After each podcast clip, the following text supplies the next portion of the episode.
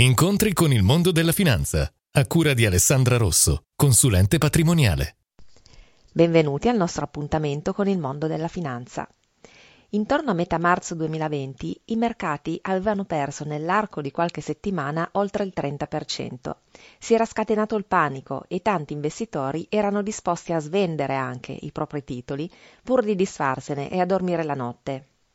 Sul mercato c'erano molti più venditori che acquirenti e la conseguenza è stata quella discesa verticale dei prezzi. Da quel momento i mercati sono ripartiti e oggi sono ampiamente al di sopra rispetto al periodo pre-Covid. Ora ci chiediamo, ha fatto meglio chi ha venduto o chi dall'altra parte ha comprato a quei prezzi così bassi? Ovviamente oggi tutti risponderete che ha fatto meglio chi ha comprato.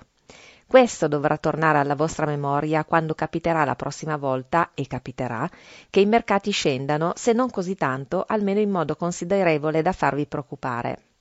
Ricordatevi sempre che quando voi decidete di vendere un titolo, dall'altra parte c'è qualcuno che ve lo compra a quel prezzo perché lo considera un buon investimento.